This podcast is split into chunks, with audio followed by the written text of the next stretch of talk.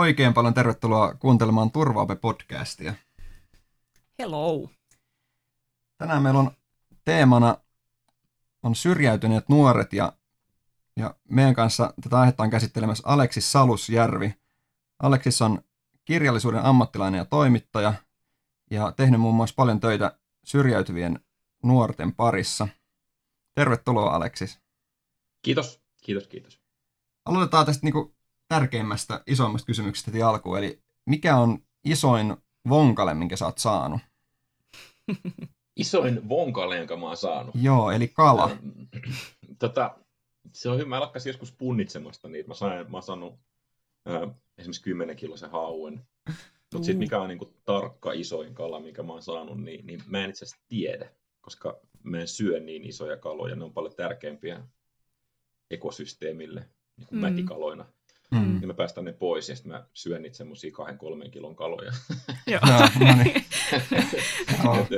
Mun tavoitekala on semmoinen ruokakala. Ja sitten isoimmat kalat on onnellisia onnettomuuksia. No niin, joo. Noniin. Kysymys tuli mieleen siitä, että kun sulla on tuossa Skypen profiilikuvassa on tuommoinen niin kalakuva, niin mä ajattelin, että varmaan tämä on se aihe, millä on hyvä lähettää, lähteä liikkeelle. Joo, mä, siis mä haluaisin viettää 50 päivää vuodessa merellä. Parhaimmillaan on viettänyt, mutta mä en ole ehtinyt kalastaa viimeisenä vuosina enää kauheasti. No niin. Se on har- harmillinen asia, jota aina haaveilen. Joo, okei. Okay. Mutta hei, ihan tähän alkuun olisi kyllä kiva vähän kuulla kuulumisia. Käydään semmoinen pieni kierros läpi, kaikki saa kertoa, miten tässä on elämä sujunut. Niin miten sulla menee, Aleksis? Ihan ok, ihan ok. Siis tämä on aika iso muutos nyt ollut tämän kevään osalta. Kaikki opetuskeikat on luonnollisesti karahtanut kiville. Joo. Vaan sen takia, että ei oikein voi. Ja mä oon aika paljon tehnyt koulutuksia ja reissannut ympäri Suomea ja nyt se kaikki on poissa. Ja mulla on ollut vaikeuksia työssä jaksamisen kanssa, kun mä oon jotenkin kauheasti puuhaillut kaikkea. Mm. Niin jotenkin mulle, mulle kuuluu harvinaisen hyvää. Tosi, tosi niin kuin hyvää kuuluu, kuuluu siltä osin, että mä oon nyt saanut vähän elämää paremmin haltuun ja vähän paremmin niin kuin hommat kul- kulkemaan. Ja sitten taas huonoa kuuluu siltä osin, että aika moni niistä nuorista, joiden kanssa me tehdään duunia, niin, niin, niin on nyt sitten vailla sen kummempia tukitoimia, ja niille ei niin hirveän hyvin kaikilla aina mene. Et, et, et, on aika ikäviä uutisia tullut Kyllä. jatkuvasti nyt sitten sam, samaa syssyä, että sen, sen niin kuin huomaa, että, että silloin kun elämä on kiikun kaakun, että ei ole ihan niin kuin selvillä, että miten tässä, miten tässä pärjäillään, niin, niin sitten se on kyllä aina niin kuin veitsen terällä ja tämmöiset olosuhteet, niin nämä on kyllä huonoja. Nämä on tosi Joo. huonoja. Mm. Tässä, tässä on niin kuin iso, iso inhimillinen hinta, mikä tulee, mikä, mi- mikä tota, maksetaan sitten tämmöisestä eristäytymisestä siltä osin, että tukea tarvitsevat jää aika oma onnensa nojaa. Niinpä. Kyllä. Joo, se on iso uhka hyvinvoinnille kyllä. Jep. Tämmöinen Niin tilanne. on, ja sitten aika moni mun niin opettajakavereista, jotka tekee erkkaopetusta noissa tota, ongelmanuorten kanssa, niin on, niistä on kadonnut niistä nuorista aina niin kuin osa. Joo. On, niin kuin, mm. Ne on Mm. jossain ja, ja, ja, se ei vaikuta yhtään hyvältä. Se ei Joo. kerta kaikkiaan vaikuta, vaikuta niin kuin hyvältä meiningiltä.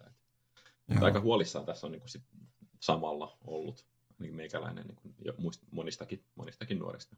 Mm, Mm. kyllä. Ja varmaan omaa jaksamiseen vaikuttaa myös semmoiset huonot uutiset ja epätietoisuus.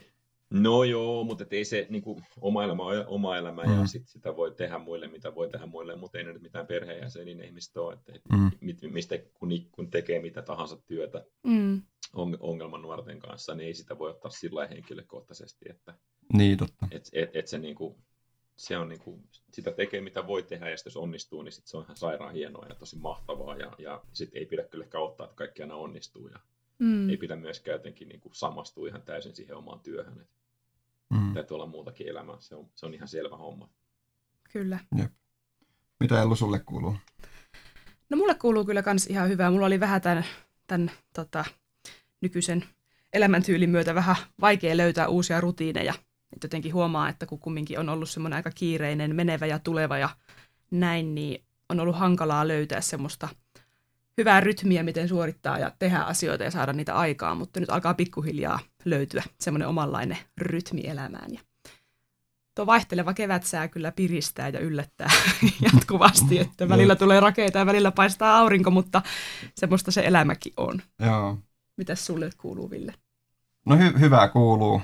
Tuossa just Elinan kanssa, kun Elina tuli tänne vähän aikaisemmin jo, niin nauraskeltiin, että mulla oli semmoinen viskibasso ääni, kun allergiat alkaa hiljalleen puskea, vaikka nyt ei tänä vuonna ole mitenkään kovin pahasti tullut, mutta, Mm. mutta silleen se vähän jaksamiseen vaikuttaa, ja kun ei oikein tiedä, että onko se nyt, niin kuin, että kannattaako se niitä niin kuin allergialääkkeet syödä, kun nekin sitten toisaalta myös väsyttää, että se on vähän semmoista tasapainoilua sitten, mutta, mutta ei sinänsä kaikki kyllä hyvin, ja mullehan tämä, tämä korona nyt ei sinänsä vaikuttanut kovin pahasti, että, että gradua, gradua on saanut hyvin nyt eteenpäin sen ansiosta, että pakko olla ollut kotona vääntää sitä. Mutta hei tota, sä oot Aleksis ollut siis tosiaan, sä oot sairaalakouluissa ollut töissä ja vankiloissa ja opettanut lukutaitoa näille nuorille. Kiinnostaisi kuulla, Joo. että et, et, niin kuin miten sä päädyit sinne. Sä oot kuitenkin niin kuin, sä oot kirjallisuuskriitikko periaatteessa niin koulutukseltasi. Niin se on kiinnostava, kiinnostava ja omituinen polku. Et siis mä päädyin sattumalta, niin kuin ihmiset aina päätyy. Jälkeenpäin kaikki näyttää järkevältä, loogiselta, mutta sitten mikä on niin kuin, miten asiat oikeasti menee, niin sinne menee miten menee. Että, että tota, mä oon siis tehnyt toimittajana aika paljon duunia, kirjallisuustoimittajana, kriitikkona, ja, ja opiskellut kirjoittamista, kirjoittajaopintoja ja, ja sanataidetta. Ne on sellaisia juttuja, jotka on mulle kauhean tuttuja. Ja sitten mä oon opettanut aika paljon aikaisemmin niin kuin yliopistoissa kritiikkiä, taiteista kirjoittamista eri yliopistoissa, akateemisissa kuvioissa, ja, ja tota, tunsin sen omakseni sen alueen. Ja sitten mä aika paljon, siis mä oon vuosikausi ollut päätoimittajana erilaisissa kulttuureilla julkaisuissa, ja mä oon julkaissut paljon nuorten ja aloittelevien tekstejä, kuten myöskin tietenkin kouluintuneiden ammattilaisten tekstejä, että se on niin tuttu alue mulle ollut se koko tämä niin kuin kirjallinen ilmaisu mm. puolesta. Mitä mä päädyin sitten kouluihin oli se, että, että, että lukukeskukselta pyydettiin mua, että siellä oli, siellä oli tilanne päällä, saanut UPMltä Suomen yhdeltä isoimmat pörssiyhtiöltä tilauksen, että tehdään lukutaitotyötä Suomessa, ja sitten ne halusivat löytää huonoimmat lukijat Suomesta, tai haluttiin nimenomaan niin kuin siellä, missä on niin kuin kovimmat ongelmat, niin sitten sinne tietenkin niin kuin eniten tukea. Ja mm. huonoimmat koulua käyvät lukijat Suomesta löytyy Amiksista, toisen asteen oppilaitoksista, ää, teknisiltä aloilta. Ja, ja siis sellaisia tyyppejä, jotka voi olla ihan hyviä koulussa, mutta niille ei vaan ole minkäännäköistä lukija-identiteettiä. Koska ne on jotain me- automekaanikkoja tai jotain, mä sähkäre, mä mitään lue, ja, ja ne suhtautuu siis kielteisesti lukemiseen. Ja sitten idea oli se, että sinne halutaan joku mies, ja mielellään toinenkin mies, joka puhuisi sit näille nuorille miehille siitä, että, että, että sun miehekästä lukee. Että se on ihan mm. ok. Joo, aivan. Tämä oli tehtävänanto. tota, Sitten mä, sit mä innostuin, tietenkin innostuin, koska musta kiva käydä koulussa ja kiva tutustua siihen maailmaan ylipäätänsä. Ja otin Mikko Saarisen siitä kaveriksi, joka rupesi tekemään mun kanssa, Atomin Mikko, tota hommaa. Me synkkäs ihan sairaan hyvin. Ja sitten me löydettiin semmoisia tapoja lähestyä lukutaitoa niiden nuorten ehdoilla, jotka, joka toimi, joka yksinkertaisesti vaan oli, oli kiinnostavaa. Se oli meille ihan hirveän hauskaa ja sitten niille mm. nuorille ihan hirveän hauskaa ja, ja sitten niistä niin kuin silmin nähden näki, että, että me tehtiin jotain semmoista, mitä ne kaipasivat ja mitä niiden kanssa ei ollut aikaisemmin tehty. Ja kuunneltiin räppibiisejä ja puhuttiin lyriikasta, räppilyriikasta. Ja sitten me kierrettiin koko Suomi Mikon kanssa. Joo. Me, me, tehtiin, me tehtiin sata työpajaa ympäri Suomea. Ja, ja tota, huomattiin, että, että meillä on nyt joku semmoinen tässä niin kuin meneillään, joka, jota kansi tehdä. Ei ole kilpailu, kukaan muu ei tee tämmöistä, mutta, mutta tilausta on, että, että tämmöistä pitäisi tehdä. Ja me voidaan niin kuin antaa jotain, me, me voidaan tarjota jotain semmoista niin kuin äikän opetukseen, jossa on jotain järkeä selkeästi, joka, joka selkeästi niin kuin, me ollaan jonkun, jonkun niin kuin jäljillä tässä hommassa.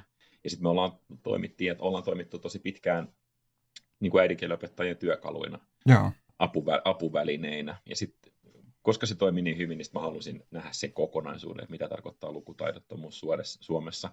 Ja, ja sitten mä halusin, halusin tota, mennä ERKA-kouluihin, ERKA-luokkiin perusasteelle, katsoa, mitä se meininki on, ja sitten sairaalakouluihin tietysti nähdä, mitä se siellä on missä on nyt niin kuin oikeasti oirehtivia vaikeita tapauksia ja, ja sitten vankiloihin nuorten osastoille, että mihin se päätyy. Et mä tavallaan niin kuin mun tavoite oli saada, saada se koko kaari, kun mulla on se toka-asteellinen niin kuin 16-vuotiaat, mä oon sinne nuoremmat sieltä Joo. yläkoulusta, 13-vuotiaat ja sitten vankilaan päätyvät alle 30 että mulla olisi 13 vuodesta 29 vuoteen semmoinen iso kaari Joo. Hallussa, että mä ymmärtäisin, mitä tarkoittaa niin kuin syrjäytyminen, lukutaidottomuus ja ongelmien ajatuminen.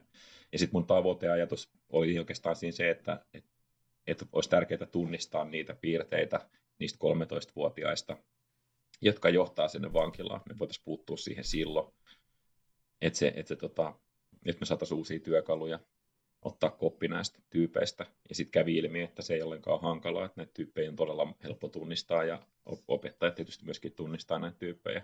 mutta sitten meillä ei sitten ole vain jerkkua. Eli ei, ei ole tarpeeksi kiinnostusta Suomessa ää, puuttuu näihin sen mm. enempää. Mm. Kehittää keinoja, niin kuin ottaa näitä syrjäytyviä nuoria lapaseen. Joo. Miten, miten nuoret on lähtenyt tuohon mukaan sille, että täällä meillä kuulija Matias Hämeläinen muun muassa kysyi just, että miten sä kohtaat niitä nuoria, joilla on semmoinen tosi rankka tausta ja lähtökohtaisesti ei välttämättä halua tehdä yhteistyötä. Mutta minkälainen sun kokemus on no, ollut? Hirveän vähän semmoisia nuoria, jotka ei halua tehdä yhteistyötä. Hirveän vähän semmoisia tyyppejä, Joo. jotka, jotka tota, tietenkin ei, kaikkien ihmisten kanssa ei aina, kukaan ei tule kaikkien niin. ihmisten kanssa toimeen, mutta mä jotenkin ajattelin, että se olisi ollut vaikeampaa se duuni. Mä jotenkin ajattelin, että, että se olisi, kun mä menen sairaalakouluun tai erkkolokouluun tai, tai, tai jos mä menen niin vankilaan, että se olisi vaikeampaa se opettaminen siellä, missä on niin kuin isompia ongelmia. Mutta oikeasti se kunkkulaji on se, ne amikset. Am, amiksen niin kuin tekniset alat tämmöiselle niin kuin ytoaineopettajalle, se on kunkkupaikka, koska siellä niiden identiteetti on, on niin, kuin niin kaukana siitä opetettavasta asiasta, että ne pitää jotenkin, ne pitää saada aika motivoitua siihen, että ne ylipäätään tulee paikalle ja kuuntelee. Ja sitten mm. kun on paikalla kuuntelee, niin sitten ne on joku, ihan niin kuin, aika passiivisia, eikä ne, ne niin kuin, no sillä että okei, tehdään nyt tämä homma vaan ja lähdetään mm. vetämään. Ja mm. jokainen opettaja, joka yrittää opettaa sillä että no kauanko tässä nyt vielä menee Joo. meiningillä, niin tietää, että on että, tämä on niin kuin, että se on kova duuni. Mutta sitten kun mennään yläkouluihin tai kun mennään vankiloihin, niin ei niillä ole sellaista identiteettiä. Ei, ei niillä ole sellaista niin kuin, äh, niin kuin, semmoista käsitystä itsestä, että tämä ei mitenkään kuulu mulle.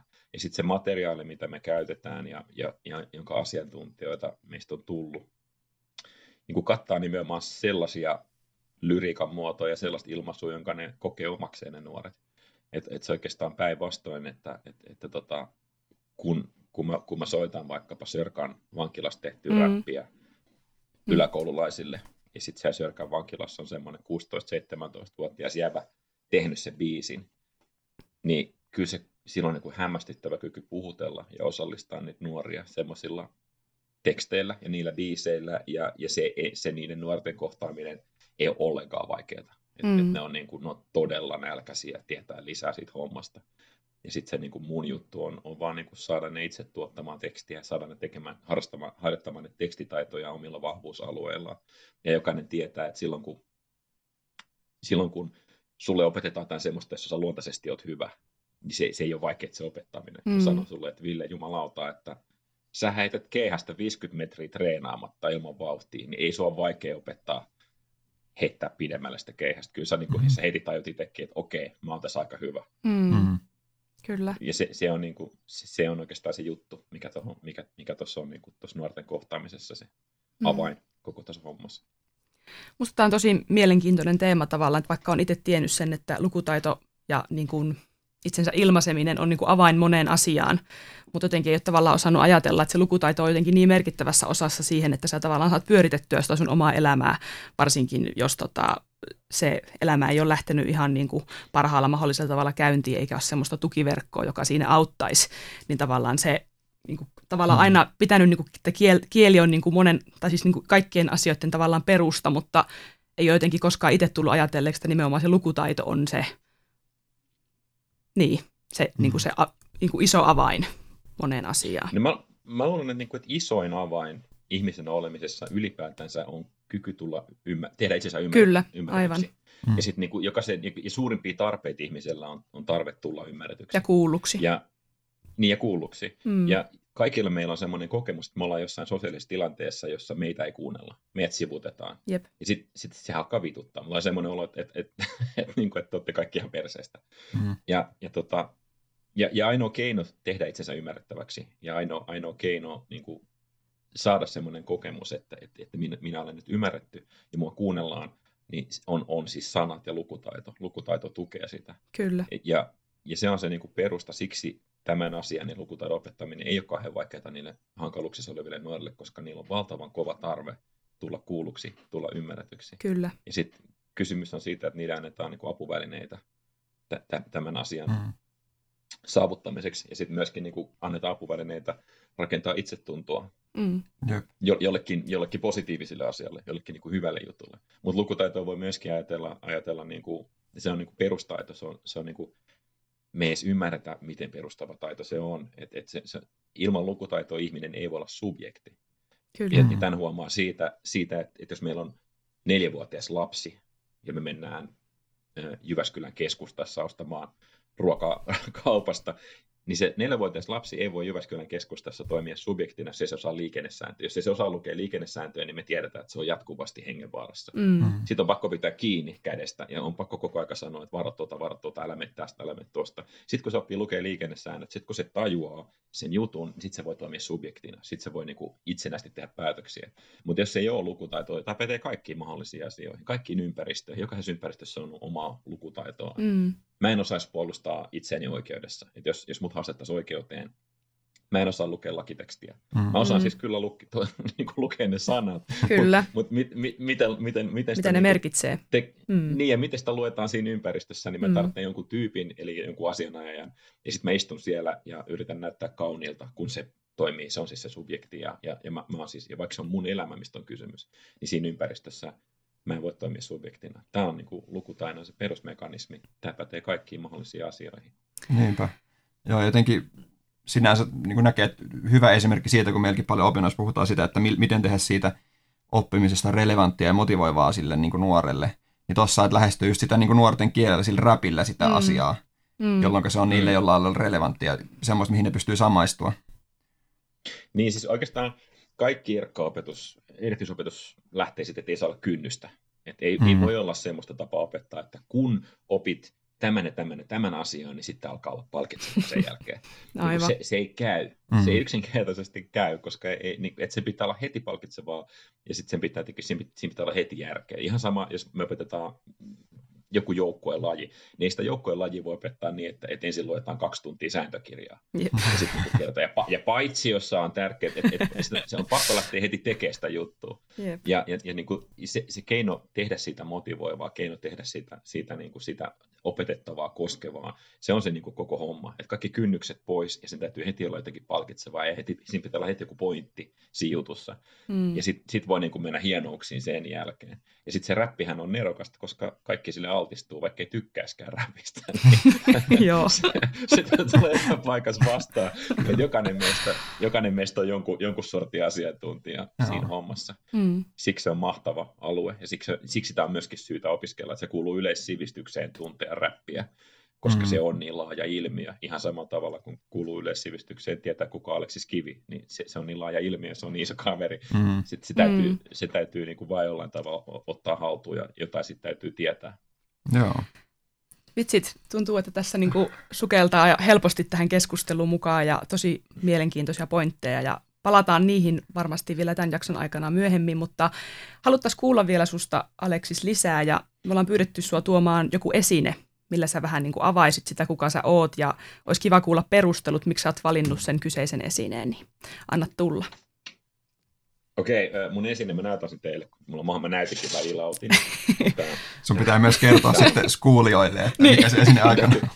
tää on, tää on 12 unssin nyrkkeilyhanska. Oi, oi, oi, oi. Itse asiassa tuossa näkyykin taustalla double end bag. Joo, Mä treenaan, mä en siis enottele ollenkaan, mä vähän sparraan, mutta käyn treenaamassa säännöllisesti nyrkkeilyä. Joo. Tämä esine on, on, on valtavan olennainen juttu. Nyrkkeily on, on tietenkin hieno ruumiin kulttuuri ja klassinen laji, ja nyrkkeilijällä on parhaat vartalot. Tämä itsessään perustelee nyrkkeilyn matkavuuden. Mut, mutta tota, mut, mut, mut, impulssikontrolli, se on se, niin kuin, mä, mä, mä niin kuin mietin, että et, et, et, et, mä otin tämän, koska tämä on mun keino opetella impulssikontrollia. Nyrkkeilyssä, kun on sparrissa, kun on turvallinen olosuhte, kun, kun ei saa, siis siinä ei ole ollenkaan ideana se, että, että mä raivo, raivona mm. hyökkään kuin kimppuu, vaan siinä on idea se, että har- harjoitellaan tekniikkaa, mutta siinä on Mm. myös ideana se, että et, et, et, et lyödään päähän ja sitten mua lyödään päähän. Mm. ja, ja, ja, ja, ja vaikka ei löisi lujaa, vaikka löisi ihan hitaasti vaan päähän, niin, niin se saa adrenaliinin kiehumaan. Mm. Sit, ja sitten täytyy pystyä hallitsemaan itse, täytyy pystyä niin kuin, sisään, sy, sysäämään, sysäämään syrjään ka- kaikki tota, sellaiset asiat, jotka liittyy niin kuin impulssikontrollin menettämiseen, ja sitten täytyy pystyä toimimaan siinä ympäristössä. Ja se on hirveän terveellistä. Siinä oppii turvallisessa ympäristössä niin kuin käsittelemään omia impulssejaan, joita muuten oikeastaan ei voi opetella käsittelemään. Se, se on, se on niin kuin ka- kauhean opettavaista. Ja sitten siitä tulee hirveän hyvällä tavalla itsetuntoa. Mm. Se on mainio keino, se mainio keino opetella tuntemaan itseään. Ja, ja saamaan itse kunnioitusta myöskin. Ja sitten se on hauskaa, että se toimii ihan samalla tavalla kuin, kuin tämä niin lukutaito. Että jos on keino löytää oikeat sanat, jos, jos on keino kielellistää omaa minänsä, mm. omaa tilaansa, Kyllä. Niin, sit, niin, niin, niin, niin silloin hallitsee itsensä aina paremmin. Ja, ja silloin on hirveän paljon epätodennäköisempää esimerkiksi päätyy väkivallan tekijäksi. Mm. Tämä näkyy niin, että, että, että, että jos, väkivalta, jos saat väkivaltaisen hyökkäjän puhumaan nakkikiskalla neljä aikaa aamulla, joku tulee sua päin raivo, raivokkaasti, jos sä saat sen puhumaan sen ihmisen, eli sä saat sen impulssit hallintaan, mm. kontrolliin, Eli, eli niin kuin pystyt kielellistämään eli harjoittamaan lukutaitoa, ja se, ja, se, ja se alkaa kertoa, mikä sitä harmittaa. Aivan. Sitten melkein jää tappelematta. Sitten ei mm. tarvitse tapella. Sitten se melkein, sit se melkein tulee niin kuin haltuun se homma. Mutta mut tätä asiaa voi jokainen, ja, ja tulisi jokaisen vähän opetella pikkusparrilla ja vähän niin kuin käymässä niin kuin kokeilemalla, kokeilemalla käytännössä tätä hommaa. Ei, mutta tosi hyvä pointti, ja silleen mä oon sitä paljon miettinyt, kun esim. Niin kuin liikunnan opinnoissa meillä ei ole, ei ole pudolajeja tai niin kuin mitään kamppailulajeja, ei ole osana opintoja.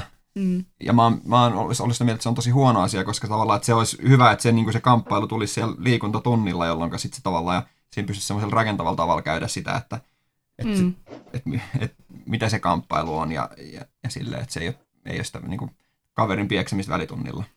Se ei ole se pointti. Ei ole, siis, sit, ja sitten se on, se on niin kehonhallinnan suhteen, sehän on valtavan, niin kuin tanssi on ihan samalla tavalla, niin se on tosi hyvää kehon, kehonhallintaa. Mm. Et se on niin kuin minä, minän tuntemisen välineenä tosi hyvä. Ja tosi moni noista meidän nuorista, niillä on tätä taustaa, ja, ja niiden kanssa käydään treenaamassa, ja se on hyvä. Joo. Se on hyvä juttu. Se on todella hyvä juttu. Joo, tosi mielenkiintoinen ja syväluotaava niin Joo. Siis perustelu, tosi hyvä. Kyllä. Hei, me, me haastetaan sut. Tämä on nyt siis semmoinen, että mä, mä en tästä varoittanut etukäteen. mä ajattelin, että sä oot sen verran kova äijä, ja sehän nyt kuvatessa vaan vahvistuu, että, että oot kova äijä. Niin tota, äm, mä haastetaan sut kertomaan sun opetusfilosofia tiivistämään se minuuttiin. Eli tavallaan, että miten sä lähestyt op- op- opettamista ja miten sä lähestyt näitä nuoria. Onko sä valmis? Okei, on. En, o, en ole.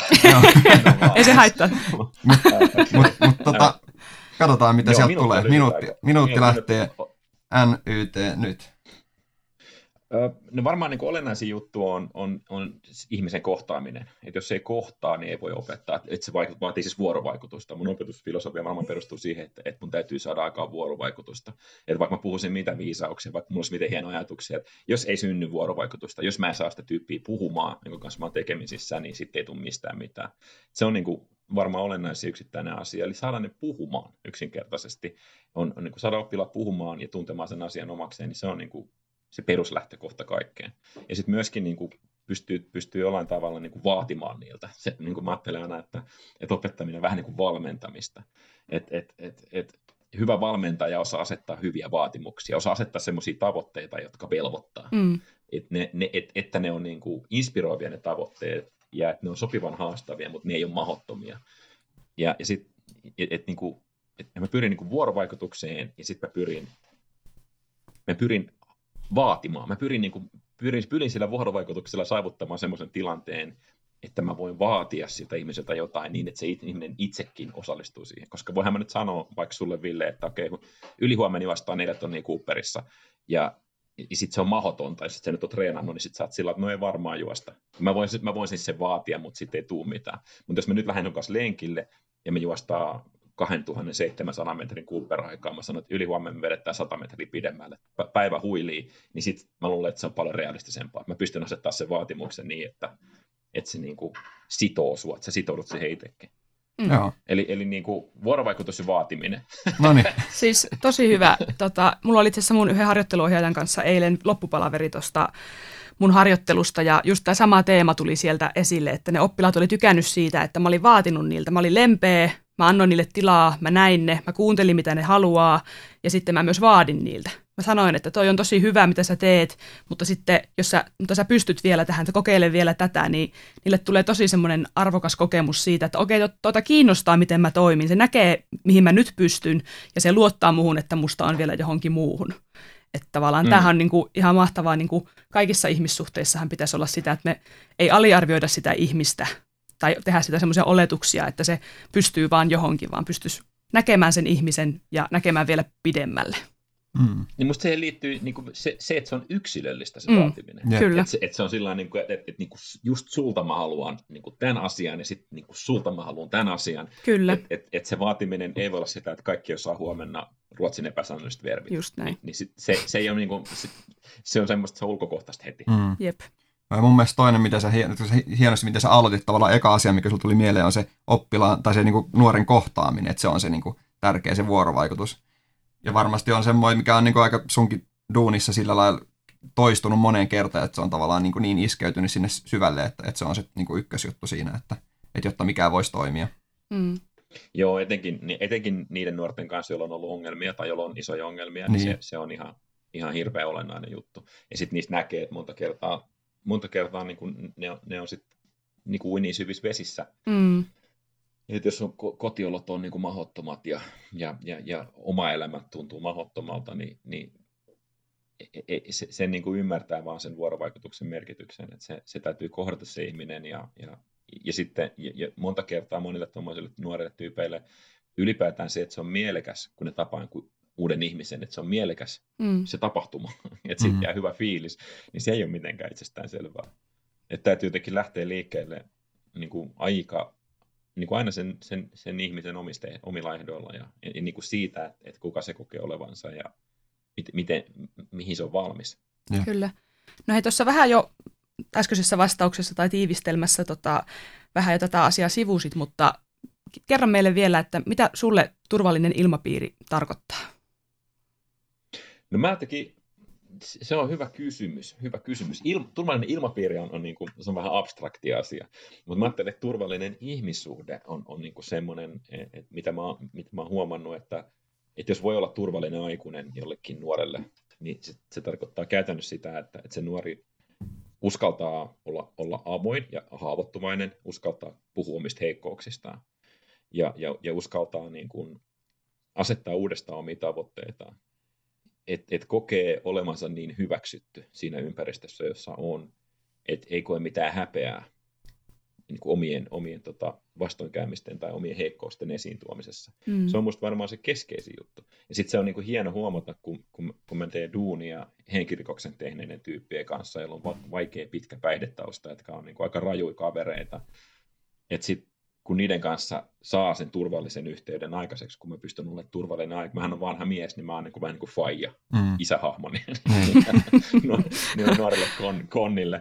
Ni, niin, niin, sitten kun ne pystyy kertomaan, että ne toivoisivat, että ne voisivat rakastua ja ne toivoisivat, että ne saisivat niin kuin hyvän parisuhteen ja ne, ne toivoisivat, että ne voisivat välttää niitä ongelmia, joihin ne itse törmäsivät lapsena omien vanhempiensa kanssa. Mm. Se on mun mielestä se turvallinen ympäristö, että, että, että, niin kuin, että, että ne ihmiset pystyy voittamaan pelkonsa siitä niin kuin että et, et ne tulee jotenkin sosiaalisesti leimatuksi tai dumatuksi tai että niiden, niiden, ni, niistä tehdään pilkkaa. Tai, mm.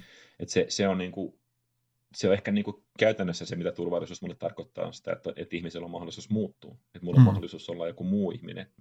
Että mä voin määrittää sen, kuka mä oon. Jos, jos mä koen vaikka teidät kaksi turvalliseksi, niin mä voin määrittää sen uudestaan. Te voitte kyseenalaistaa sitä. Mm. Että et, et, et, et se mun, mun vanha käsitys itsestäni ei ole mitenkään lukittu. Mm vaan, vaan, vaan että sitä voi niin kuin avoimesti voi pohtia sitä, että kuka mä mukaan on ja, ja minkälaista, niin kuin minkälaisessa maailmassa mä oon mm. ja, ja, ja kuka mä haluaisin olla.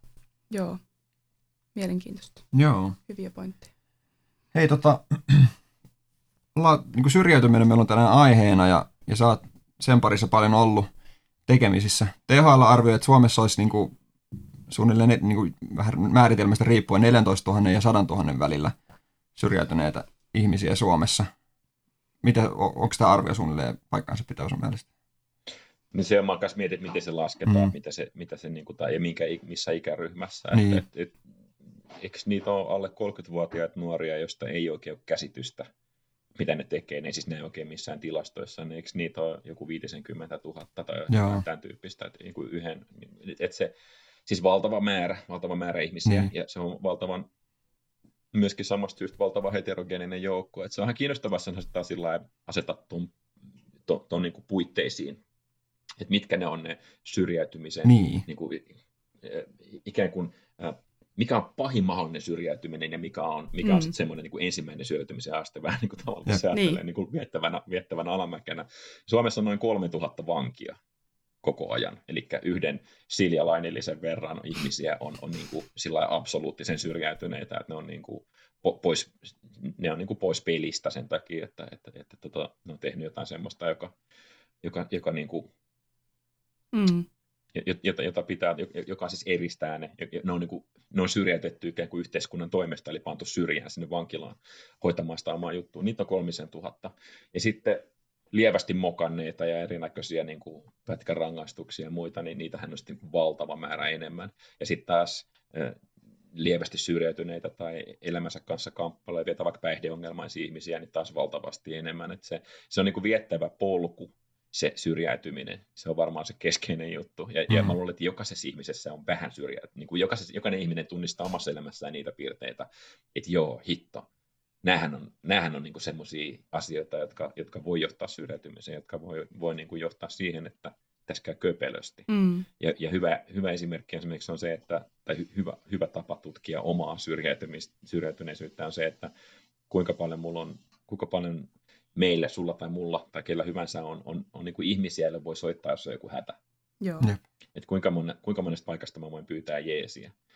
Et mi- mikä, se on se, tota, mikä se on se määrä. Ja mitä vähemmän niitä ihmisiä on, niin, niin sitten tietenkin sen Mm. lähempänä on sitä tilannetta, että tässä käy köpösti. Ja sen takia miehet on hirveän paljon alttiimpia syrjäytymään kuin naiset. Se- Siksi Mm. mm. puhutaan niin kuin nimenomaan miesten ongelmaan, koska eihän niin kuin miehillä, naiset, naiset voi niin kuin sanoa, että lähdetään peseen mattoja. Et mä saan tämmöisen idiksen, että kääritään matot, kuka lähtee messiin, tuu jeesaa mun, tuo, pari. Ne on, niin kuin, ne on valtavan hyviä tämmöisessä niin kuin sosiaalisessa, niin kuin, sosiaalisten suhteiden hoidossa. Ja naiset osaa pyytää apua niin kuin hirveän hyvin ja antaa myöskin sitä hirveän paljon taitavammin. Ja sitten miehet on semmoisia, että et, et, en mä niin et, et, et, ei, ei, ei, ei niin kuin tämmöinen niin kuin sosiaalisten suhteiden hoitaminen jotenkin ei kuulu Mm. meidän käsitykseen sitten, että, että ja, ja varmaan se on ihan biologinen se, koska me ollaan kaikissa maissa on varmaan sama Mm. juttu.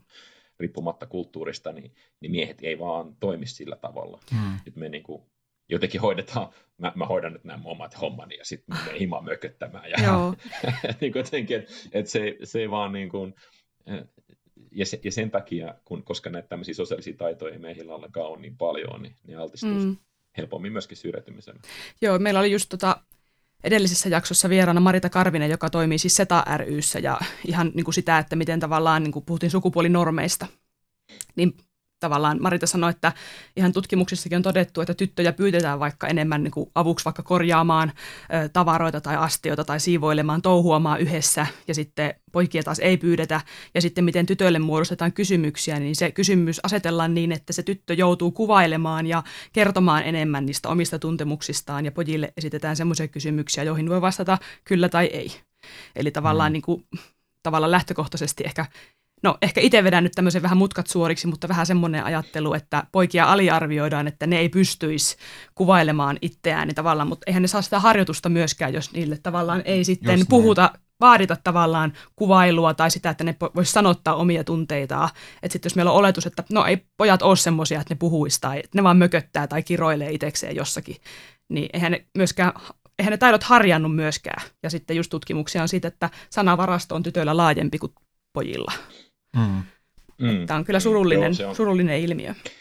Tää, tavallaan sit se, mä niinku, se, se ihan kiinnostava kysymys, että kuinka paljon, sitä on, kuinka paljon siinä on semmoisia, joita me, joita, me kulttuuri, joita kulttuuri tuottaa, joita me siis vahvistetaan Mm. niin kuin meidän käsityksillämme, mm. ja kuinka paljon siinä on, on niin kuin sit ihan niin kuin biologista eroavaisuutta, ja tästä vissiin riidellään aika paljon. Mä just luin tuota Hararin äh, Homo sapiensia, jossa puhutaan, puhutaan niin kuin ihmislajin Mm. Ominaisuuksista, jotka toistuu kaikkina aikoina kaikkialla, Mm. ja sitten ne on kyllä biologisia, koska jos, jos, niin kuin Mm. tätä ei, jos tätä ei tota, jos tässä ei ole hajontaa, niin sitten ne on semmoisia asioita, jotka, jotka liittyy niin kuin meihin, mutta sille oikeastaan on väliä, se pointti on nimenomaan siinä, että, että, että olisi keskeistä tukea Kyllä. niitä ihmisiä, mm. jotka on vaarassa syrjäytyä, eli niitä miehiä, joilta puuttuu kyky pyytää apua, antaa apua ja, ilmasta itseään ja, ja käsitellä tunteitaan, niin sitten se pitäisi niin kuin saada aikaiseksi, että se tapahtuisi se juttu. Mm. Ja sitten se on aika hauskaa ja, ja hienoa on se, että et, et lukutaito ja toi räppi on nimenomaan keinoa, hyvä keino siihen, että et, niin saada, ne, saada, saada niin kuin ne nuoret, jotka ei ole mitään kirjailijoita omasta mielestään, eikä ymmärrä olevansa niin kuin hyviä kirjoittajia, niin saada ne ilmaisemaan itseään ja tutkimaan omaa kielenkäyttöä ja, ja, ja, ja niin kuin niitä sanoja, joilla, joilla ne ilmaisee itseään ja joilla ne jotenkin niin tekee itsensä ymmärrettäväksi. Ja sitten se, kun se onnistuu, kun, sit, kun, sit, sit, kun, se, sit, kun se homma toimii, niin se on, se on kyllä aika maagista. Että yksi semmoinen kundi, ää, joka ei ollut koskaan kirjoittanut, olikin sit siinä niin kuin tosi taitava, siis ihan niin kuin poikkeusyksilö, mm. joka me tutustuttiin, tutustuttiin siihen kuin puolitoista vuotta sitten. Ja sitten se, se niin kuin jossain kolmessa neljäs kuukaudessa vähän niin kuin suoritti lukion oppimäärän, Aha. koska se tarvi, koska se niin kuin, ei, ei koulussa, mutta niin kuin, sen, sen, oma, sen oma kirjoittaminen muuttui niin kunnianhimoiseksi, että se, että se alkoi, sille syntyi niin kuin vilpitön tarve saada nyt vaan niin kuin lisää työkaluja tähän juttuun. Ja sitten se rupesi puhumaan niin kuin metaforien käytöstä omassa tekstissä ja oma, omien säkeidensä metaforisuudesta. Hmm. Ja mä en tiedä, mistä se oli kuullut sen sanan, ja sitten se käytti sanaa metaforinen adjektiivin. Täsmälleen oikein. Joo. se ei käyttänyt metaforaa, vaan se oli metaforista sen ilmaisu. Joo. Ja sitten se niin kuin, työsti tämmöisiä juttuja niin kuin, puolen vuoden jälkeen. Ja, ja, ja oli niin kuin, kerta siis ihan semmoinen niin kuin, sellainen niin kuin ruutitynnyri, joka räjähtää, että se on ihan mieletön kaveri, mieletön tyyppi. Jep. Joo, varmastikaan niin kuin, se harvoin on syrjäytymissä on kyse kenenkään kyvyistä, että se on vaan jotenkin se, että, että sinne ajautuu. Ja ehkä semmoinen, niin kuin, että, että mikä sun kokemus on, että mitä, mitä on ne keskeisimmät syyt, että miksi osa nuorista syrjäytyy, että mitä kaikkea siinä vaikuttaa tavallaan niin kuin perhetaustassa ja yhteiskunnan rakenteellisia juttuja, mitkä siinä on, ja onko nuoren omalla toiminnalla, mikä vaikutus sillä on, että mistä kaikesta se koostuu se, että, että nuoret syrjäytyy? Niin siinä on sosiaaliset suhteet on niin kuin ihan tietenkin olennaisin yksittäinen asia. Että se, siinä on, niin kuin, se on iso soppa ja siihen liittyy kauhean määrä niin kuin erilaisia ainesosia, jotka tuottaa sitä onnettomuutta. Mutta keskimäärin se yleisin tarina ja, ja niin kuin ihan voittopuolisesti yleisin juttu, mihin mä törmään, on se, että kotona ei ole turvallista, ei ole ok mm. olosuhteet kotona. Ja, ja tyypillisesti aika paljon väkivaltaa, voi olla myöskin niin kuin, siis ihan seksuaalista hyväksikäyttöä, siis niin kuin, että ne on turmeltuja ne lapset mm. tosi, tosi aikaisessa vaiheessa. Tosi moni nuori, joka, joka päätyy vankilaan, ne alkaa miettiä, että milloin musta tuli paha. Ei ne on siis itse hyvä, kun ne on 18, mutta ne niin miettii, että kun mä olin kuusivuotias, niin mä en halunnut vielä satuttaa. Että kyllä mä silloin painin ja tappelin ja löin, mutta en mä, halunnut, en mä tehnyt sitä satuttaakseni mm-hmm. ketään. Mutta sitten kun mä olin yhdeksän, niin ehkä yhdeksänvuotiaana mä jo, ne niin kuin kasvaa semmoiseen ympäristöön, jossa ongelmia ratkotaan ja synnytetään väkivallalla.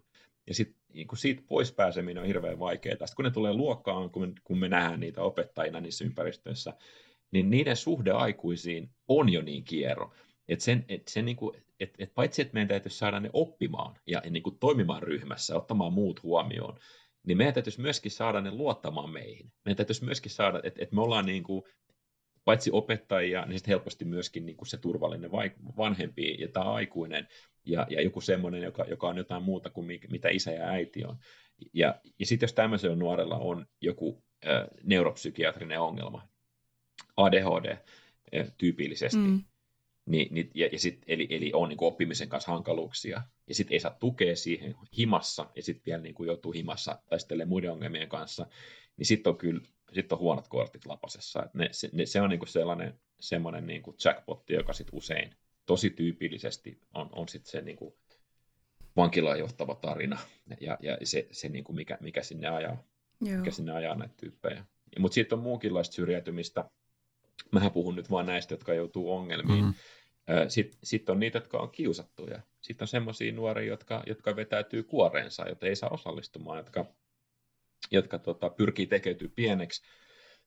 Ja sitten kun aina, aina kun vaan mahdollista, niin jää kotiin. Ja sitten jonain päivänä ne ei enää vatu kouluun. Mm. Ja, ja sitten sit ne, sit ne usein sit ne päätyy niinku sinne, esimerkiksi sairaalakouluun päätyy paljon tämmöisiä tapauksia. Ja, ja sitten niillä on masennusta, niillä on muita ongelmia. Ja, ja sekin johtaa syrjäytymiseen, ja sekin on yksi tie syrjäytyä. Että sen takia, jos me katsotaan sitä isoa syrjäytyneiden massaa ja pohditaan, että mitkä tähän johtaa tähän syrjäytymiseen, niin hirveän moni eri syy. Mä oon, mm. mä oon aika asiantuntija siinä, että miten väkivalta ja päihteet johtaa syrjäytymiseen, mm. mutta mut, mut sitten sit on se kokonainen iso toinen, ja varmaan se on isompi puoli vielä, ni, niitä nuoria, jotka tota, vaan jää. Mm. Ne vaan niin kuin jää ikä, ikään kuin, niin kuin peräkammarin pojiksi, ne vaan niin kuin jää himaan. Ja, ja se, se, se, on se, mitä me nähtiin siinä esimerkiksi Logged In-dokkarissa. Mm. Ne on just ni, ni, niitä nuoria, joilla, joilla, tota, joilla on niin hirvittävän suuria vastoinkäymisiä omissa sosiaalisissa suhteissa niiden synnyttämisessä, että, ne, tota, että niillä on mennyt täysin itsetunto. Ja sitten ne on jäänyt himaa mm. pysyvästi kotiin. Täysin passivoituneita niin. tyyppejä. Ja sitten opettajana tietenkin olisi tosi tärkeää se, mikä, mikä meidän työssä on niin kuin tosi haastavaa, tosi vaikeaa, on se, että kun me, meillä on 30 tyyppiä tai 20 tyyppiä, mitä siinä ryhmässä ikinä onkaan, niin meidän täytyisi pystyä lukemaan siitä ryhmädynamiikasta, että kuka siinä on kukakin että miten se toimii. Onko siellä joku semmoinen nuori, joka kokee jäävänsä paitsio, joka, joka haluaa vetäytyä. Mm. Ja jos se haluaa vetäytyä, niin vetäytyykö se sen takia, että se on ujo, vai vetäytyykö se sen takia, että se kokee sen vihamieliseksi sen ympäristön. Ja, ja sitten mikä se onkaan se syy, niin meidän täytyy jotenkin käsitellä se tapaus oikein, mm. niin että se, että, että, että, se, että se voisi se, niin se nuori kokea sen jotenkin helpottavaksi sen tilan, mikä me niin kuin tämän meidän turvallisen ympäristön, joka me luodaan. Ja sitten tietenkin siellä on se ADHD-jäävä, joka päätyy vankilaan. Sehän me nähdään ekana, koska se on siellä niin kiipeilemässä jossain verhoa pitkin kattoa paikalla. Mm. Ja, se vie, ja se vie puolen meidän huomiosta, tai 75 prosenttia meidän huomiosta, se yksi tyyppi, joka sekin pitäisi saada toimia mm. siinä porukassa. Ja nimenomaan niin, että se ryhmä pitäisi saada toimia yhteen ja kokonaisuutena. Että opettajan työssä on olennaista on se, että, että pystyy saamaan ne nuoret tukemaan toisiaan. Jep. Jep. Se, Joo, mm. se varmasti on just säkin oot puhunut sun teksteissä paljon siitä, että se on semmoinen niin kuin kierre, että tavallaan että yksi asia johtaa toiseen ja sitten sillä lailla pahentaa, pahentaa koko ajan toisiaan ja se tavallaan niin kuin, että monen asian summa lopulta sitten se, että syrjäytyy. Ja tähän liittyen meillä tuli hyvä kysymys Sami Myllymäeltä, joka on tuolla Jyväskylän normaalikoulussa liikunnanopettajana. Ollut myös turvaopen vieraana ykköskaudella, niin mä luen tämän kysymyksen. Tässä on mun mielestä hyvää ajatusta. Eli yksittäisen nuoren syrjäytyminen voi olla omien kokemusteni mukaan seurausta monen yksittäisen tekijän rinnakkaisvaikutuksesta ja päällekkäisyydestä. Esimerkiksi yksinäisyys, heikot sosiaaliset taidot, oppimisvaikeudet, terveydelliset syyt ja niin edelleen. Kuinka pidämme huolta siitä, että jokainen yksilö saa tarvitsemaansa tukea kohdennetusta ja tehokkaasti, kun syrjäytymisen syyt voivat olla niin moninaisia ja pirstaleisia? hurja kysymys. Joo.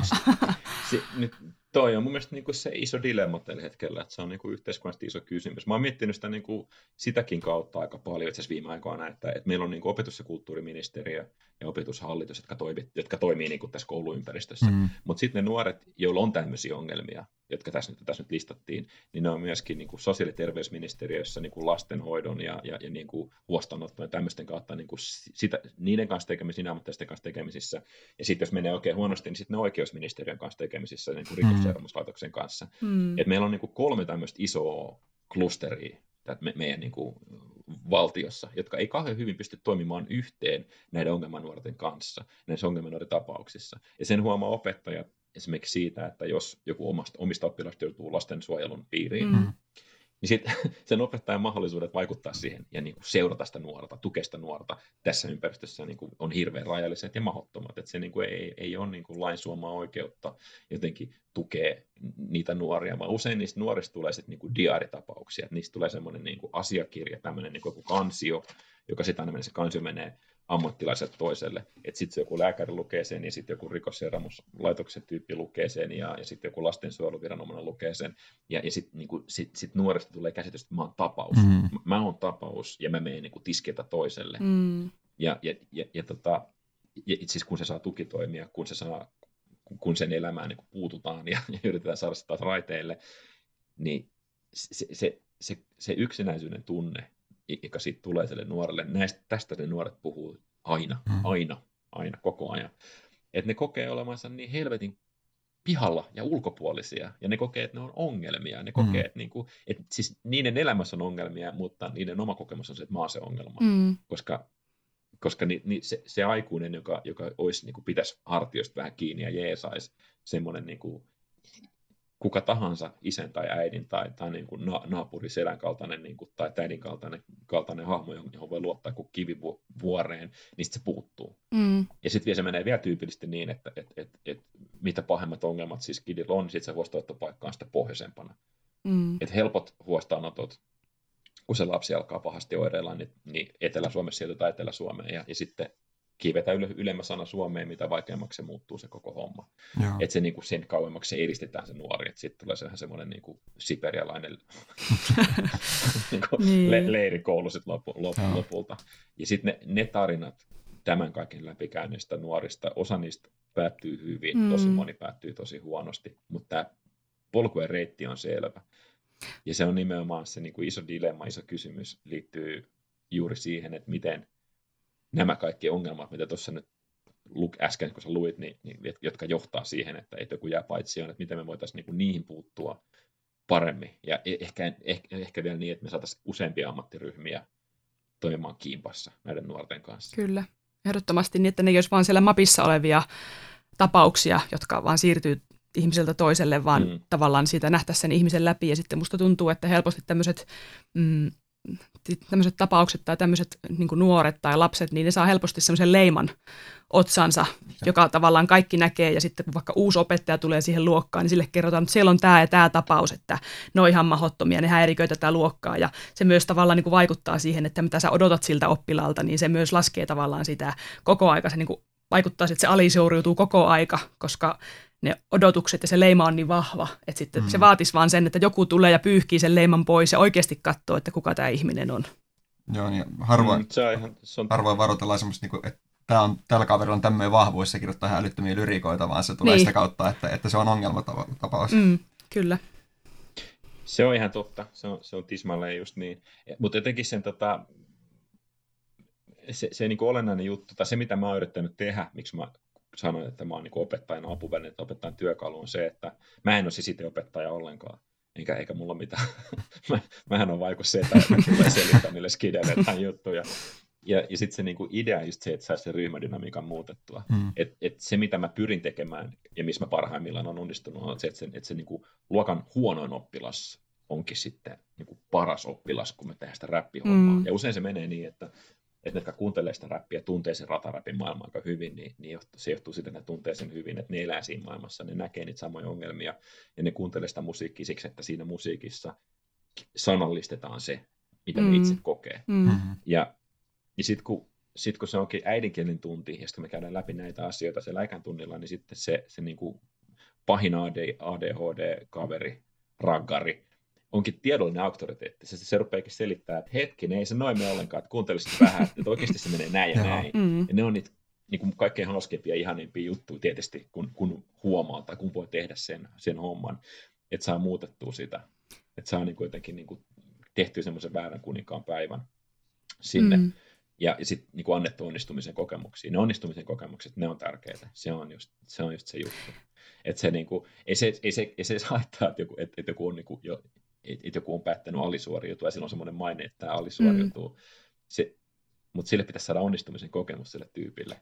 Ja sitten me voidaan niin kuin mennä siihen, että okei, nyt mä voin vaatia sinua, Mm. huomaat, että sä oot hyvä tässä näin. Ja nyt me, nyt me laitetaan rimaa. Nyt ruvetaan nostaa rimaa. Se alisuoriutuminen loppuu siihen heti. Mm. Kyllä. Mutta se on niin kuin jännä. Siis mä olin Virossa käymässä ja se oli kiinnostavaa huomata, että, että Virossa, miten ne, miten ne yrittää, nehän nyt on mennyt meistä ohi Pisassa. Joo. Viro, Virossa, Virossa on parempi peruskoulu kuin Suomesta. Samperi. Niin. Nekin ollaan ihan hyvin vielä, mutta ne on vielä parempi. Niin se sanoi se Jehvin koulun rehtorin kanssa, mä juttelin, kun otti me, meidät vastaan siellä. Niin se sanoi, että se johtuu se Vi- Viron menestys siitä, että, että, että niillä on ää, oppilaan ohjaus. Joo. Ne on satsannut oppilaan ohjaukseen. Just niin kuin kun sä äsken sanoit tästä alisuoriutumisesta, niin tämä on se, mihin ne, mihin ne on puuttunut siellä. Että joka kerran vuodessa koulun henkilökunta käy jokaisen oppilaan läpi. Joo. Että jokainen, jokainen sen oppilaan kanssa työskentelevä aikuinen on niin kuin tehnyt sitä oppilasta vähän niin kuin ranskalaiset viivat, että nämä on ne vahvuudet tai heikkoudet, ja se, opet, ja se oppilas on tehnyt niistä opettajista. Mm. Aivan. Eli tämä ei ole semmoinen, tämä ei ole siis mikä oikeudenkäynti, mihin oppilas tulee kuuntelemaan, mikä, mitä kaikkea pitäisi parantaa, vaan tämän tarkoitus on hirveän työlästä, mutta tämän koko homman tarkoitus ja pointti on se, että, että se oppilas saisi paremman käsityksen itsestään, kuka mä oon Mm. ja mikä mun asema on tässä Mm. porukassa.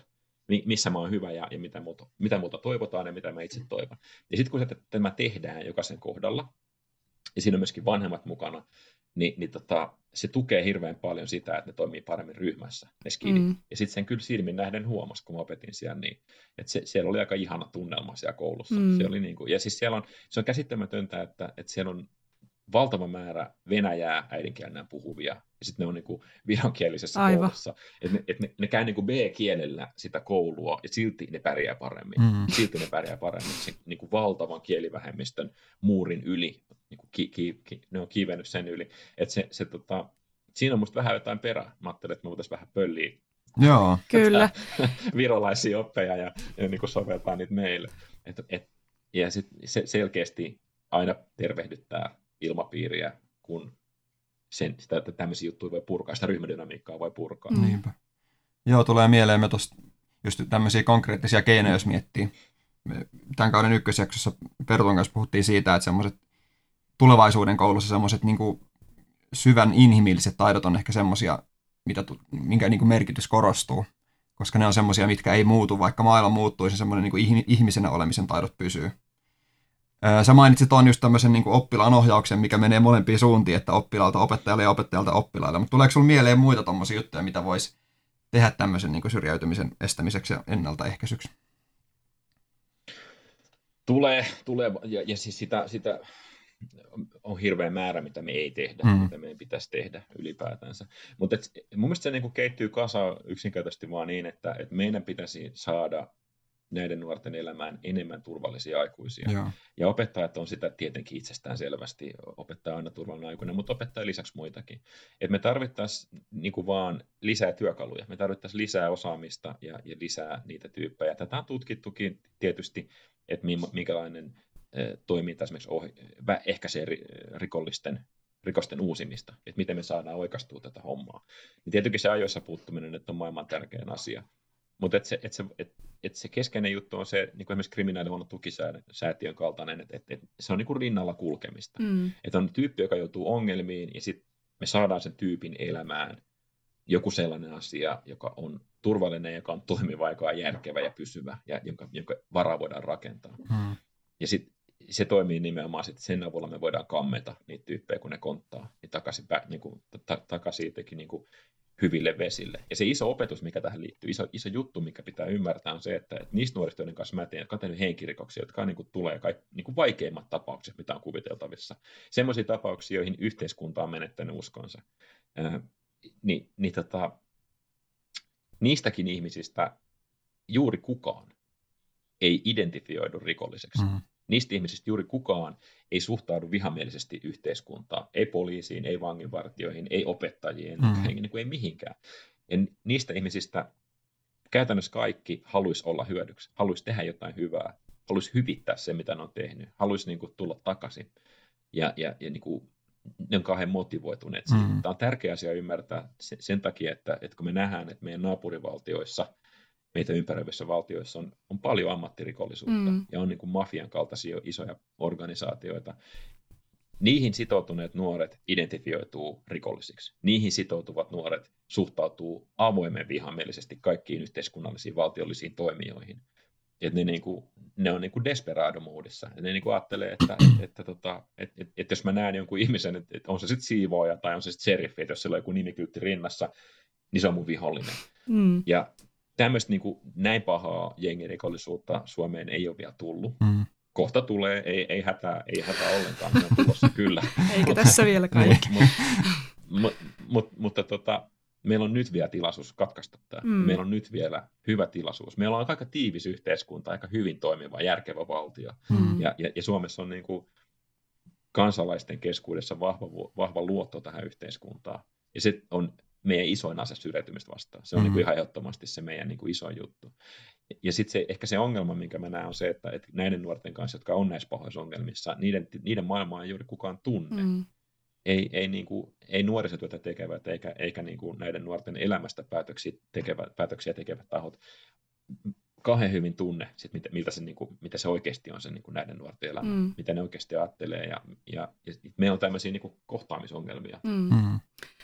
Joo. Kyllä, joo. Sä, sä puhuit tuossa tota, just siitä, että tämmöiset jotka, ihmiset, jotka tekee väkivaltarikoksia, että siitä tavallaan, että, että kuitenkin haluaisi luottaa, niin kuin virkavalta ei tavallaan haluaisi tehdä sitä, sitä niin kuin pahaksi muille. Ja mä kuuntelin tota Miika Mehmetin In and Out podcastia, ja siinä just tuli tavallaan tosi silleen hienosti ilmi se, miten ne puhuu siitä, että, että just, että, että ei se tavallaan haluaisi tehdä mitään pahaa, mutta sitten jotenkin usein on vaan niin sekaisin huumeiden käytöstä, että, että sitä vähän niin kuin jälkeenpäinkin järkytti sitä, että mitä sitä on tehnyt.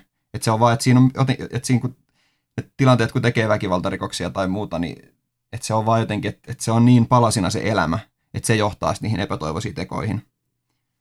Mm. Kyllä, kyllä. Ja, se, ja sitten niinku se tilanteet ryöstäytyy käsi. Kuka hyvänsä meistäkin kolmesta, mm-hmm. jokainen voisi päätyä tekemään jonkun kammottavan rikoksen, jonkun henkirikoksen tai mikä tahansa asian. Et ei se niin kuin, olosuhteet johtaa siihen. Niin. Jokainen ihminen on, on niin kuin, jokainen ihminen voi joutua semmoiseen tilanteeseen. Niin, se on, se on niin kuin hirveän ilmeinen juttu. Se on hirveän ilmeinen juttu. Ja siksi musta on niin kuin hyvä se, palaan siihen nyrkkeilyyn, että se on tosi hyvä, koska, koska jo, siinä on turvallinen ympäristö ja siinä on valmentaja, siinä on sparri, siinä ei voi, mm-hmm. se ei voi se ei voi päätyä siihen, että joku, joku, joku tota, kuolee tai joku vammautuu. Että se ei ole niin kuin mahdollista, koska siinä ei pyritä tekemään sitä, mutta siinä opiskellaan tätä samaa mm. impulssikontrolli, sama juttu. Miikahan on itse, se, sehän on tota, pitkälli, sehän treenaa edelleenkin ja se on otellut paljon monessakin lajissa, mutta, mutta tota UFCtä, siis tätä MMA-ta se on nimenomaan duunannut, duunannut aika paljon. Joo. Ja, ja, ja nyt kun sen näkee, se, se on hyvä esimerkki, se kaveri, kun se on muuttunut, se on maailman kultaisin tyyppi. Joo. Se, se, on, se on semmoinen niin kuin kaikki muut huomioon ottava, äärimmäisen niin kuin rakastettava olemukseltaan, niin kuin hirveän luotettava. Se tekee aina mieli halata, kun se tekee. Ja, ja, ja, ja, ja se, on niin kuin, se on ihan, se oli, se oli niin kuin aivan kahjo, aivan hullu, Joo. hullu niin kuin nuorempana, aivan Joo. pihalla, kerta kaikki sen pihalla. Mm. Joo, niin kyllä mulkin siinä, kun kuuntelin sitä podcastia, että, silleen, että kun se kertoo, että mistä, mitä rikoksia se on tehnyt, niin tuli silleen fiilistä, että onko se tämä kaveri oikeasti, kun sitten kuuntelee sitä ääntä, millä olemuksella se on siinä podcastissa. Mm, mm. Mm. Mutta tuommoiset tyypit, ja, ja niinku to, se, se Miika on yksi tärkeimpiä ihmisiä, joita meillä on rikosta vastaan, mm. ta, ta, niin kuin me, kun me taistellaan rikollisuutta vastaan Suomessa, niin tuommoiset kaverit on, on niin kuin, se määrä, mäkin olen nähnyt monta rikosta, jotka, jotka se Miika on estänyt tapahtumasta. Joo. Se, on, se on tosi tärkeä, Joo. tosi tärkeä hahmo, tosi tärkeä tyyppi. Just sen takia, että se tuntee niin hyvin sen maailman, josta ne nuoret tulee. Ja sitten se on niinku, se on myös vanhempi kaveri, se on auktoriteetti. Mm. Ja se, se osaa puuttua siihen. Se osaa, niinku, että kaikki meistä näkee helposti sen ongelmissa olevan nuoren, mutta sitten aika harva meistä osaa niin kuin ottaa oikealla tavalla niskasta kiinni ja nostaa se pois, nostaa se tyyppi niin kuin sieltä kuiville mm. siitä, siitä, tota, siitä ongelmavyyhdistä. Ja se on vähän niin kuin tämän opettajan tragedia, että, että joka päivä kun opettaa, niin näkee niitä skidejä, joista on huolissa ja näkee, että okei, ei, nyt ei näytä kauhean hyvältä. Mutta sitten ei ole, ei, ole, ei vaan ole niin kuin keinoa nostaa sitä tyyppiä sieltä. Mm. Ja voi olla, että ei ole tarpeeksi aikaa ja resursseja tai on niin paljon muutenkin niitä oppilaita siinä tietyssä ryhmässä, että voi olla, että omat voimavarat ei, ei riitä siihen tai sitten siihen ei myöskään tarjota niitä valmiuksia tarpeeksi. Mutta varmaan... Niin, mun mm. mielestä se on, mun mielestä se on niinku vaan, vaan, vaan niinku, että ei ole työkaluja. Joo. Mm. Et, et, Joo. Onko se sitten sit aika, aika tai mikä se puu, puute onkaan, Joo. niin musta tarkoittaa vaan sitä, että, että, että mä halusin antaa opettajille mm. vaan niinku enemmän työkaluja. Kyllä, Joo. Hei, mutta siihen turvalliseen ilmapiiriin nostit tämän, että pitäisi saada se pitäisi saada vuorovaikutusta sen tyypin välillä ja niin, että se tulisi ymmärretyksi ja kuulluksi, niin siihen liittyy vahvasti luottamus. Että sen tyypin pitää luottaa sille ihmiselle, kelle se kertoo sitä omaa tarinansa ja haluaa tulla sille ymmärretyksi. Niin meillä on tämmöinen case-esimerkki Karppisen Arturilta, ja mä laitan sen täältä kuulumiin. Joo, se tulee ääninauhalta. Painatko siitä päälle? Nimittäin pohdin tässä eräässä yhteydessä luottamuksen ja turvallisuuden yhteyttä. Tiedän, että ne on aika laajoja yläkäsitteitä molemmat ja niiden purkamiseen voisi käyttää varmaan tunti, tunti kaupalla aikaa. Mutta kiinnostaisi kuulla teidän ajatuksia siitä, että mikä yhteys on luottamuksella ja turvallisuudella, kumpi tulee ensin, jos on tullakseen. Ja tietenkin kun tarinat kiinnostaa, niin jos löytyy työelämästä tai muuten elämästä joku kenties haastava tilanne luottamukseen liittyen, niin se aina konkretisoi hyvin.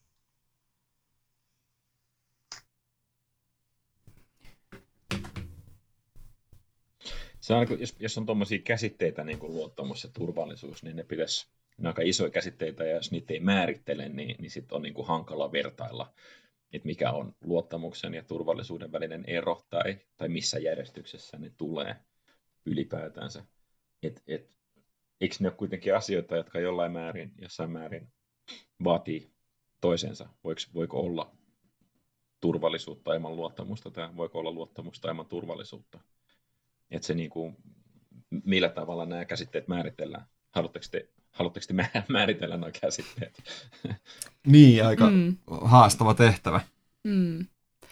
Joo, ja kyllähän joku voi tavallaan luottaa johonkin, vaikka se ei tiedä, että onko se luottamuksen arvoinen. Että semmoista luottamustahan pystyy mm. olla, että sä luotat niin kuin lähtökohtaisesti johonkin asiaan tai ihmiseen. Aivan, aivan, ja sitten tota, aivan. turvallisuus voi olla, niin kuin, tässä varmaan puhutaan nyt ehkä enemmän tämmöisestä niin kuin, niin kuin, ö, sosiaalisesta tai tämmöisestä niin kuin abstraktista mm. turvallisuudesta, ei niinkään siitä, että onko joku auto turvallinen, vaan nimenomaan, että onko, onko niin kuin se ilmapiiri just mm. turvallinen.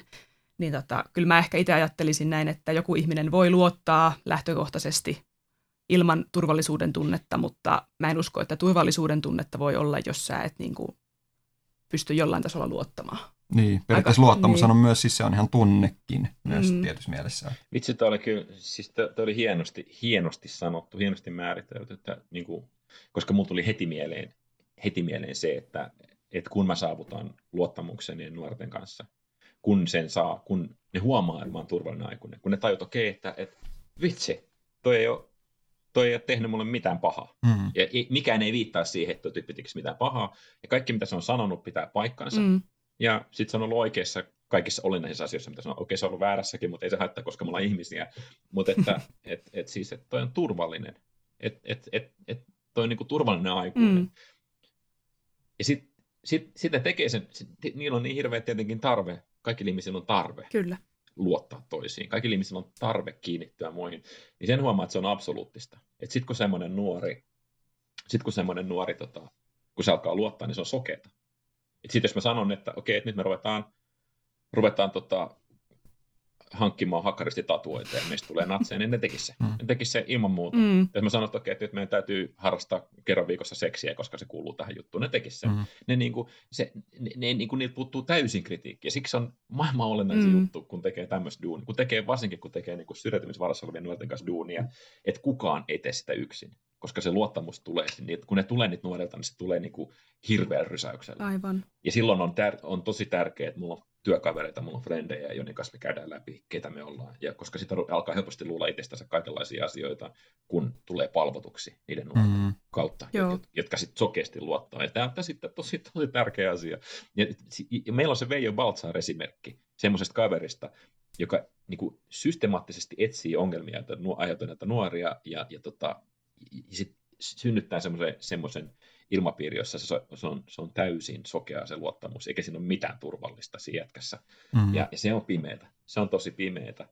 Ja, ja niin kuin, siksi ikinä ei pitäisi olla semmoista tilannetta, että meillä on yksi Nero, mm. tai yksi opettaja, joka yksin opettaa ja itse arvioi omaa työtään, vaan siitä pitäisi, se pitäisi olla aina niin kuin porukassa, aina vertaisarviointihommaa ja aina pitäisi olla niin kuin aina pitäisi käydä kriittisesti läpi se, mitä tässä on saavutettu ja kuka sä luulet olemassa ja mihin tässä ollaan menossa. Mm. Koska, koska ne, silloin kun nimenomaan, kun ei ole turvallisuutta, mutta kun on sitä luottamusta, niin, niin se on kyllä, se on helposti tra- traagista. Joo, se on traagista, tosi Historia on sen osoittanut useampaa kertaa. Kyllä.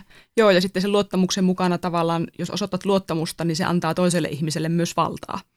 Ja se on tavallaan sitten sen vallankäyttäjän vastuulla, että miten hän sitä asemansa ja luottamusta käyttää just hyväkseen. Kyllä. Totta, mm. joo. Mm. Niin vastuu on kyllä varmasti semmoinen termi, mikä tähän sisältyy hyvin keskeisesti tähän luottamukseen. Mm. Joo, ja sitten ja, sit, ja se, just se juttu oikeastaan on se, että, että on olemassa paljonkin ihmisiä, jotka ei kykene ottamaan vastuuta, mutta jotka voi olla luottamuksia. Aivan. Mutta sitten pitää, mm. niitä, ne pitää, vaan, niitä, niitä pitää vahtia, niin, niin ei saa päästä just niin, noin. solvamaan yhtään mitään. Ja tokihan luottamukseen liittyy just se, että se on hidasta rakentaa, mutta sitten sen kuitenkin voi menettää tosi, tosi nopeasti, että jos tekee jotain, jotain töpeksiä, että se on tavallaan varmaan, en tiedä sunkin työssä varmaan tullut e- silleen niin kuin sen kanssa, että se pitää No, olla sen, niin kuin sen luottamuksen arvosta sitten. No sitten tavallaan, mutta sitten kun näkee, kun, kun ollaan nuorten kanssa tekemisissä, nu, nuori, nuorilla ihmisillä kaikki tapahtuu niin Mm. nopeasti. Se on niin intensiivistä ja niin jotenkin impulsiivista se elämä, no, niin kuin aina. Ei sen unohtaa, kun itse on jo vanha, niin jotenkin ajattelee, että kaikki on hidasta, mutta kyllä se, niillä niin kuin se arviointi, että niin menee yksi päivä siihen usein, Joo. että ne on niin kuin katsoa, että kuka toi kaveri on, mitä toi selittää, mutta sitten jos ne tulee siihen lopputulokseen, että okei, tämä oli hyvä Mm. Mm. tämä oli ihan järkevää, niin ky- kyllä ne sitten on niinku aika sokeasti. Joo. Sitten se, sen tavallaan, niinku, että et se on niinku joko tai Niin joo, aivan. on off. Joo. Että et on, kaksi aset, on kaksi asetusta, Kyllä. on nolla ja sitten kaksi miljoonaa. Ja Mm. sitten sit, kun ne kääntää sitä nappulaa, Joo. niin sitten se on täysi. Ne on niinku ihan, Joo. Niin, ehkä se tulee tavallaan siitä, että jos ei ihan hirveästi ole semmoisia turvallisia aikuisia ympärillä, niin sitten kun se yksi löytyy, se niin sitten, sit sitä niin. niin kuin seuraa sitä, kun Mm. hailaivaa. tämä Aivan. on juuri, tämä, tämä on just se juttu. Tämä on just se juttu. Hei, tota, meillä olisi vielä pari kuulijakysymystä. Um, täällä tulee Julius Töyröltä, että paljon nousee penkistä. Paljon on se, että mä en nosta penkkiä, mä en tiedä yhtään, 15 kiloa, I don't Okei, know, I don't know. Et, et, et, sit, en mä tee kuin puneruksia, että et siis mä, mä yritän systemaattisesti olla, ki- nosta, mä yritän vähentää mun massaa, koska mä jotenkin ajattelen, että mä voin vielä olla nopea. Joo. Aivan. Mä voin olla vielä nopea. Sitten kun mä oon vanha, niin sitä voi hankkia. Ja aivan. Mä en enää ole nopea. Aivan. Joo. Hyvä taktiikka. Joo. O- Oli tässä Julla toinenkin kysymys. Vähän liittyy aiheeseen, mitä pikkusen sivuttiin jo tuossa keskustellessa. Kuinka nuorten syrjäytyminen eroaa nykypäivänä verrattuna vaikka kymmenen vuotta takaperin? Onko nuoret syrjäytyneet entisestään?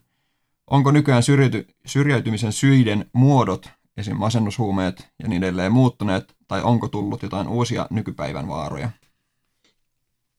Vitsi, miten iso kysymys ja, ja, ja hirveän, hir, toi on, tohon, vitsi, toi on, toi on iso Joo. kysymys. Iso kysymys. Mutta se iso kuvio myöskin, mikä liittyy, miten toi on muuttunut toi homma, niin, niin se, se on niin kuin, se, missä me eletään nyt syrjäytymisen kanssa Suomessa on se, että, että meillä on niin kuin toisen polven, polven syrjäytyneitä. Mm. Et, et Aivan, sosiaalista kyllä. nousua tapahtuu jatkuvasti vähemmän Suomessa, eli sossuperheistä, sossuperheiden lapsista tulee sossuperheitä. Ja tämä on niin kuin yhä useammin toimi. Et meillä on niin kuin, me ollaan niin kuin ajautumassa sellaiseen tilanteeseen, jossa osa porukasta on niin kuin jotenkin kehdosta asti kakkosluokkaa ja jotenkin niin kuin, vähän niin kuin luokkayhteiskuntamaisesti, niin, niin tämän porukan itseymmärrys on myöskin semmoinen, että, että näin se elämä menee, Mm. täältä ei ole, täältä ei ole niin kuin ulospääsyä. Se on se, mikä on muuttumassa. Ja, ja kun meillä tapahtuu tämmöistä toisen ja kolmannen polven syrjäytymistä, niin sitten sen katkaiseminen, Niin. siitäkin tulee ylisukupolvista. Mm. Mm. Et, et me, niin kuin, et mä toivoisin ihan hirveästi, että et, et tähän saataisiin jotain järkeviä muutoksia siltä osin, että et, et me ei ajauduta semmoiseen tilanteeseen, jossa syrjäytyminen on niin sitkeässä jossain tietyssä porukassa, että meidän täytyy jotenkin äh, laskea sen porukan lasten ja lasten lasten varaa, että me saataisiin jotenkin niin kuin oikastua se paatti. Mm. Se on se, mikä on ollut, muut, siis se iso rysähdys tuli, tuli 90-luvun lamassa, jossa, jossa tota, joka oli jonkinnäköinen vedenjakaja, jossa, jossa tapahtui syrjäytymistä. Ja sitten niiden laman lapsien lapset on nyt sitten niitä, jotka on tässä kiikun kaakun syrjäytymässä seuraavaksi. Tämä on se iso muutos, joka, tässä on niin kuin aj- ajallisena horisonttina. Ja tämä, ja, ja, ja tämä on kyllä niin kuin semmoinen homma, joka sitten leimaa tiettyjä, tiettyjä paikkoja Suomessa. Mm. Kyllä. Ja pelottavaa tietysti nähdä, mistä tämä niin aloitettiin tämä keskustelu siinä, että, että nyt miten, miten tota, nyt kun on koronatilanne ja ne nuoret ei saa niitä tukitoimia, että onko tämä, ja ehkä, ehkä lamma seuraa, ei ihan vielä tiedä mihin tämä on menossa, mutta että, että tavallaan, että, että minkälaisia seuraamuksia tällä on, tällä niin kuin nykyhetkellä on sitten, sitten nuorten syrjäytymiseen seuraavan 15 vuoden aikana. Se on iso, Mm.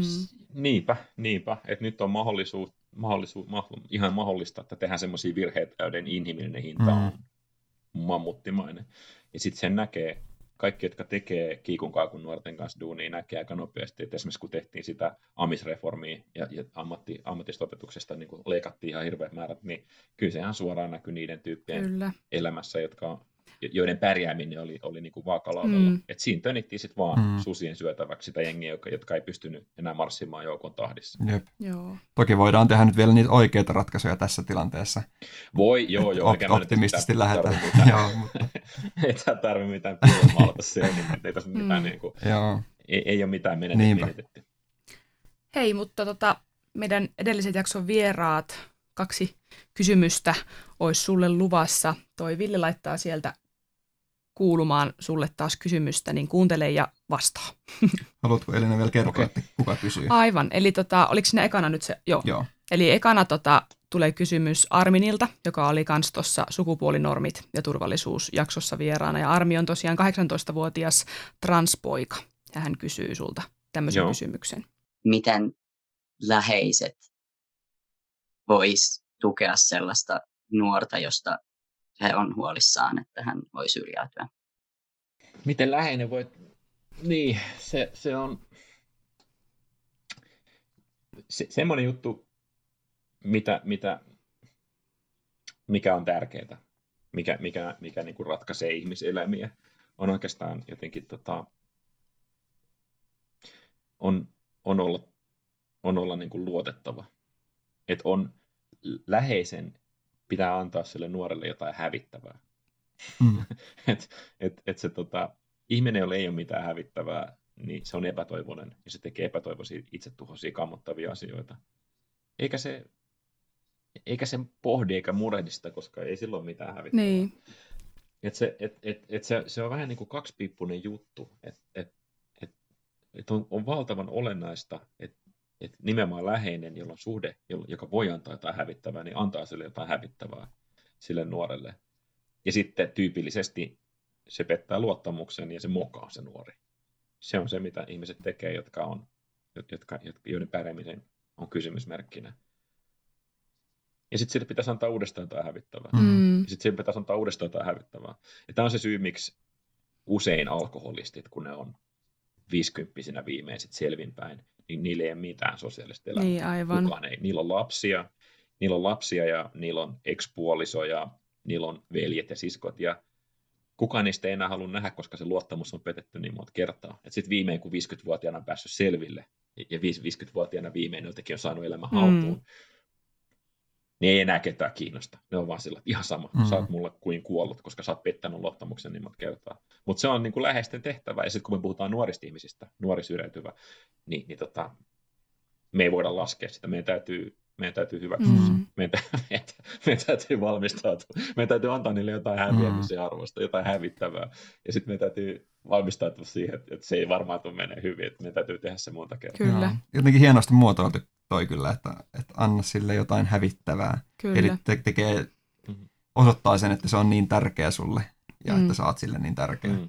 Ja siitähän sitten tavallaan, just kuuntelin eilen Frank Martelan uudesta kirjasta luentoa elämän, elämän merkityksestä ja merkityksellisyydestä niin tota, ja elämän tarkoituksesta, niin siinä se just puhuu, että, että se niinku, suurimmalle osalle se on se ihmisten väline ja ne ihmissuhteet ja se, että tekee, tekee itsestään jollekin tärkeän, niin siitä tulee se, se elämän merkitys useimmille. Kyllä. Niin tulee. Eikö se nyt ole itsestään selvää, saattelee, että mi- miten, keitä me ajatellaan olemamme, miten, mi- et, kuka mä oon mm-hmm. ja, ja, ja mihin musta on mitään hyötyä, niin, niin kyllä mä niin ajattelen nimenomaan sitä, että, että et, et, et kenelle. Niin. M- miten mä voin tehdä, m- miten mä voin tehdä itteni tärkeäksi jollekin toiselle ihmiselle? Jep. Mitä mä voin niin kuin, mitä semmoista mä voin tehdä, joka tekee siitä, siitä niin kuin, mikä on niin kuin muille ihmisille arvokasta. Joo. Silloin kauhean, silloin kauhean vähän merkitystä loppujen lopuksi, että mitä me itse halutaan mm. ja toivotaan, koska kaikkihan meistä haluaisi olla elokuvatähtiä Aivan. tai astronautteja. Just.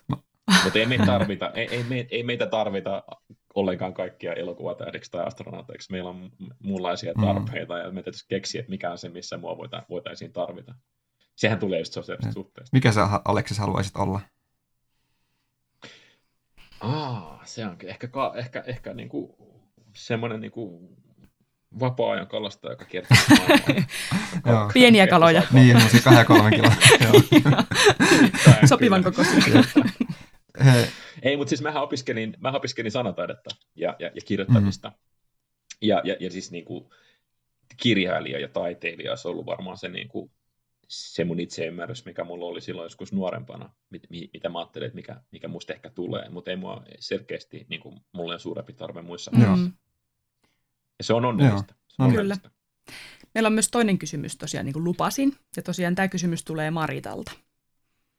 Ja Marita on Setalla koulutusasiantuntijan tehtävissä. No mulla ei ole kenties ihan tämmöinen yksinkertainen kysymys. Mä lähdin pohtimaan tuota termiä syrjäytyminen.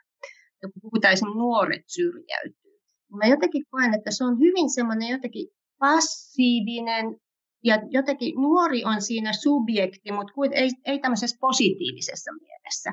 Et Joo. jotenkin niin kuin, ähm, että ikään kuin se syy olisi sen nuoren. Ja mä niin kuin siitä Mm. haluaisin, haluaisin tietää, että onko tässä, kun keskustellaan syrjäytymisestä akateemisella tasolla ja muuten, niin onko se ollut niitä keskustelua siitä, että mitä, tämmönen, mitä tämä termi, tämmöinen näkökulma, missä ei tule niin kuin esille se, että mitkä on ne rakenteet, mitkä syrjäyttää, mitkä on ne toimet, jotka syrjäyttää ne nuoret, niin miten tämä niin kuin vaikuttaa tai, tai mitä niin kuin näkökulmia se vahvistaa, mitä nyansseja se tuo esille. En tiedä, saitteko kiinni tästä? Saatiin, saatiin kiinni kyllä tä- täydellisesti. Kysymyksen, kysymyshän sisälsi jo vastauksen. Niin. oli, oli, oli, oliko tuo kysymys, koska tuo oli hieno, hieno niin kuin määritelmä ja hienoa määrittelyä. Klassinen, klassinen esimerkki siitä, että miten sanat tuotto, miten, miten niin kuin käytetyt käsitteet itsessään sisältävät jo, jo, jo niin kuin valtavan määrän, valtavan määrän tausta-ajattelua mm. ja, ja taustatietoa. Monihan, monihan puhuu tietoisesti syrjäytetyistä, mm. Aivan. eikä syrjäytyneistä, koska ei kenenkään ihmisen tavoite tai maali jos syrjäytyä. Mut, mutta tässäkin niin kuin edelleenkin, mistä me aloitettiin, on se, että, että, että se on niin hirveän laaja alue se syrjäytyminen, että se kattaa niin hirveän monta erilaista ihmistä. Että on olemassa ihmisiä, jotka, jotka, jotka tota, ajautuu päihteisiin ja rataelämään ja ko- kovaa meininkiin tietoisesti ja siis niin kuin syrjäytyy siinä mielessä tietoisesti, että se on niille seikkailu. Mm. Ja hirveän paljon yleisempää ja valtavan paljon yleisempää on nimenomaan se, että, että ihminen päätyy, kun ei jää mitään muutakaan, niin sitten se löytää itsensä Mm. jostain. Ja sitten sä huomaat, että okei, että nyt mä oon syrjäytynyt, mutta, mutta nimenomaan niin, että, että se on jotain semmoista, minkä tämä maailma tekee sille ihmiselle, eikä toisinpäin. Mm. Aivan. Mutta toi, siis koko toi, ko- koko toi kysymys koko pituudessaan on, on niin kuin hirveän täsmällinen kysymys, hirveän täsmällisesti nimenomaan nä- näitä asioita osoittaa. Ja se, ja se on, ja, ja sitten ehkä se kysymys, mitä toi Marita kysyi, että, että puhutaanko tästä asiasta, Tiedet, tiedetäänkö tämä asia ja kuinka paljon tämä otetaan huomioon, niin kyllä, kyllä puhutaan ja, ja, ja otetaan hyvin huomioon. Se on tosi olennainen ja ku, niin kuin kuuma topikki Kyllä. kaikin Joo, puolin. se on hyvä, että se ei ole pidetä sitä niin kuin sen nuoren, nuoren syynä enää, tai että siinä nähdään niitä tekijöitä siellä taustalla. Jep. Tämä on, tämä on niin kuin aikuisillekin tärkeä asia on, on oikeasti se, että kun me nähdään, että on olemassa riskiryhmiä, mm. Niin, ja varsinkin me tiedetään, että pojat ei pärjää ja pojat on huonoja ja näin poispäin, koska ne, ne nyt on tippumassa kaikista, kaikista niin kuin statistiikoista, niin on tosi tärkeää, että me ei hoita sitä. On tosi tärkeää, että me ei tehdä siitä itseään toteuttavaa Mm. Nimenomaan. Koska jos, jos niin kuin riskiryhmään kuuluvalle nuorelle tulee semmoinen itseymmärrys, että no koska mä olen poika, koska Kyllä. mä olen eroperheestä ja koska mulla on ADHD, Jep. niin sitten mä varmaan oon heroinikäyttäjä Aivan. niin, Joo. niin se, se, se, tämmöisiä ajatusmalleja, niin me on tosi tärkeää, että näitä ei tueta missään julkisuudessa, että me ei, ei niin kuin vahvisteta näitä asioita Mm. mm. Kyllä. niin kuin huoli, huolipuheella. Niin, Nimen- kyllä joo. Kyllä se niin kuin, tarkka kielenkäyttö on tärkeää, koska sanat luo merkityksiä. Nimenomaan, Et se- mm. jep. Ja Ei si- ole ihan sama, mitä puhuu. joo, ja sitten tavallaan se sisäistyy se. Mm. Se sisäistyy tavallaan se syrjäytyminen käsitteenä niin kuin siihen ihmiseen, että se tavallaan tulee osaksi sitä minuutta ja se luo tietynlaisia uskomuksia ja ne uskomukset itsestä tavallaan rajaa sitä toimintaa, että mihin sä oikeasti niin kuin pystyt ja Jep. mihin sulla on mahdollisuudet. Niinpä, tismalleen. Kyllä. tismalleen. Mutta nyt sulla on mahdollisuus kysyä meidän seuraavalta vieraalta kysymys. Eli hän, saa, hän joutuu samanlaiseen piinapenkkiin kuin sinä. Ja sulla on nyt mahdollista muotoilla Niina Junttilalle, dosentille Turun yliopistosta kysymys. Hän tota, tutkii yksinäisyyttä ja tutkimuksen keskiössä on lasten, nuorten ja perheiden psykososiaalinen hyvinvointi. Ja tosiaan seuraavan jakson teemana on yksinäisyys. Mitä sä haluaisit kysyä Niinalta? Yksinäisyyteen niin liittyy se, että kaikki ihmiset tunnistaa omasta elämästään hetkiä ja vaiheita, jolloin on kokenut ehkä lohdutontakin yksinäisyyttä. Erityisesti nuorena puberteettivaiheessa se on aika karmeakin tunne helposti. Joskus niin kuin subjektivaatiovaiheilla ne, mä, ta, mä näen paljon niitä nuoria, jotka, jotka on niin kuin yksinäisyytensä keskellä. Mm kamppailevia. Ja mielestäni se kysymys ehkä kuuluu, tai mikä mua, mitä mua kiinnostaisi tietää, on se, että miten ulkopuolinen aikuinen niin kuin perheeseen kuulumaton aikuinen, joka kuitenkin jollain tavalla osallistuu tämmöisen nuoren elämään, niin millä tavalla se voi vähentää sitä yksinäisyyden kokemusta, joka sillä nuorella on. Okei, okay. Joo. kiitos. Eli miten mä voin, mit, miten mä voin mun pihalla leikkivien naapurin skidien yksinäisyyden tunnetta vähentää olematta outo. Jolla on karkkia taskussa. niin, juuri niin, juuri niin. Aivan. Hei, tota, meillä olisi vielä yksi ohjelmaosio jäljellä tämä seuraava osio on, tämähän on meidän oma idea, eli monet ollaan kopioitu jostain muista ohjelmista, mutta tämä ollaan ihan itse kehitetty, ja tämä nimi on Kiusallinen hiljaisuus.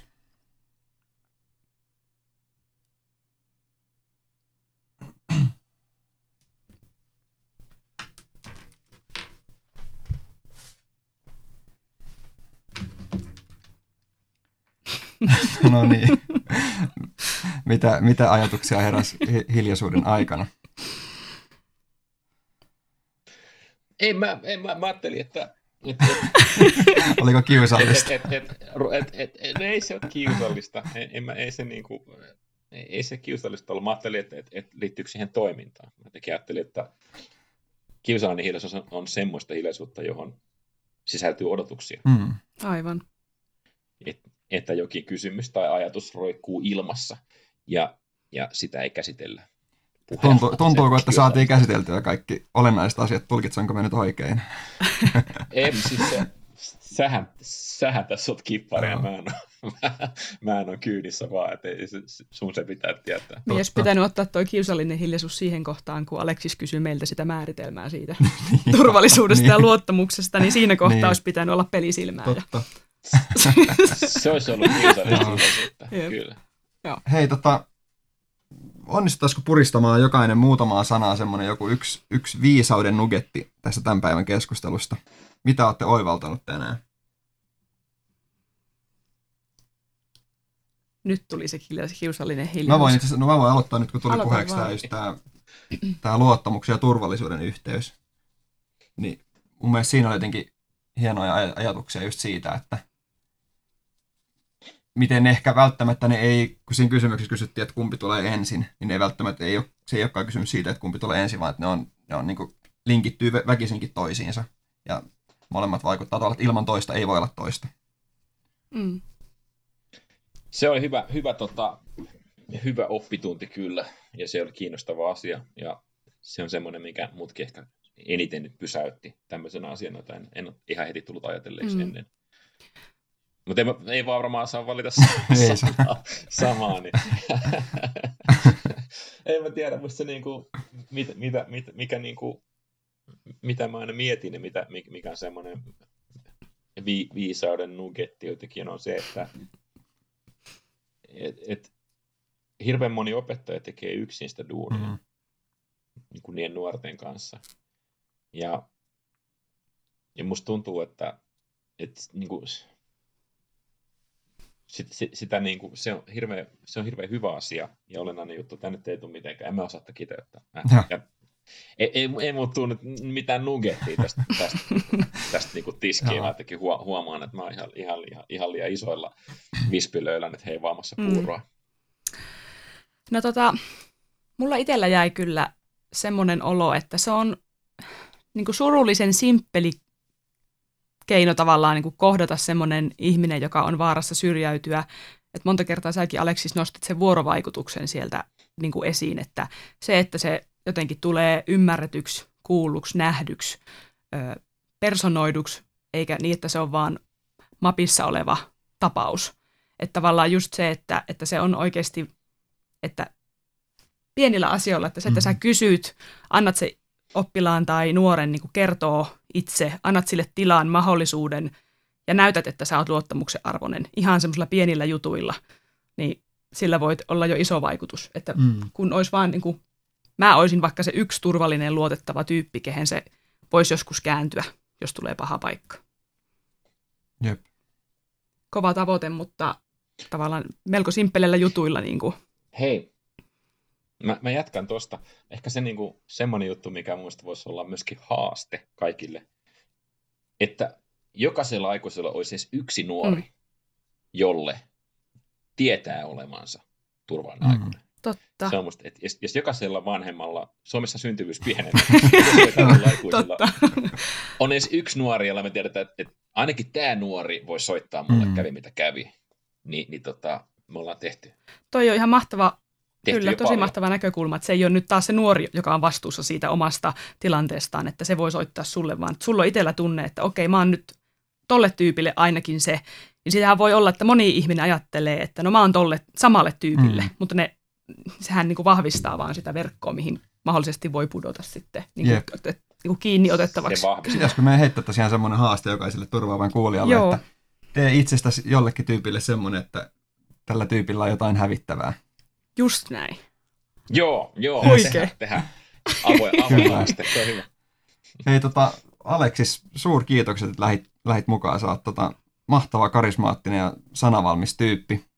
Ää, me halutaan... Kiitos, mä puhuin liian paljon ja vuolaasti. Se oli hyvä. Tota, me halutaan muistaa sua pienellä lahjalla. Ähm, mä oon ymmärtänyt, että sä teet itse myös jonkun verran räppiä. En ole kauheasti okay. tehnyt itse, mä, mä teen muille. Okei, okay, no muille, halutaan rohkaista sua tekemään itse myös räppiä. Joten saat tämmöisen tyylikkään nahkakantisen muistivihkon, mihin voi riimejä sitten tota wow. tota, kirjoitella. Mm. Vaikka bussissa niin kuin e- Eminem konsanaa. Hei, mä näytän teille jotain. Mä näytän teille jotain. Tähän Joo, sun pitää ehkä kuvailla myös Tää. meidän kuulijoille sitten, että mitä sä näytät meille. Mulla on, mulla on muistikirjoista puheena. tässä on, tässä on tota, nämä paperin ja, ja tässä, on, tässä on ehkä, mitähän tässä on? Tässä on varmaan kahden tuhannen oppilaan, varmaan enemmänkin, kirjoittamia ui, ui. värssyjä ja, ja, ja, ja, ja laineja. Tämä, on mun, on mun muistikirja-arkista, tämä ei ollenkaan niin hieno. mutta tuohon mahtuu, ene, mahtuu ehkä enemmän kuin tuohon. En tiedä, montahan sivua tuossa on, mutta tota, oh. Aika hieno. Kerään siis, mä, mä kerään, mä kerään tota, nuorten päästä tekstiä. Joo. Joo. Hienoa. Työkseni. Hei, tota, kiitos Aleksi. Um, kiitos. Mulla oli hauskaa. Mulla myös, vaikka ei ole mitenkään hauska aihe, oli hauskaa. mutta oli mukava jutella. Joo, eikä tämä nyt ole niin maailman niin kuin vakavintakaan aina, että ei se niin kuin, aina ei pidä suhtautua vakaviinkaan mm. aiheisiin kuoleman niin kuin mitenkään hautalisena. Always look at the bright side of life. Kyllä. Hei. Näin on. Kiitos. Turvaopen kakkoskautta tukevat Jyväskylän yliopisto sekä liikunnan ja terveystiedon opettajat ry.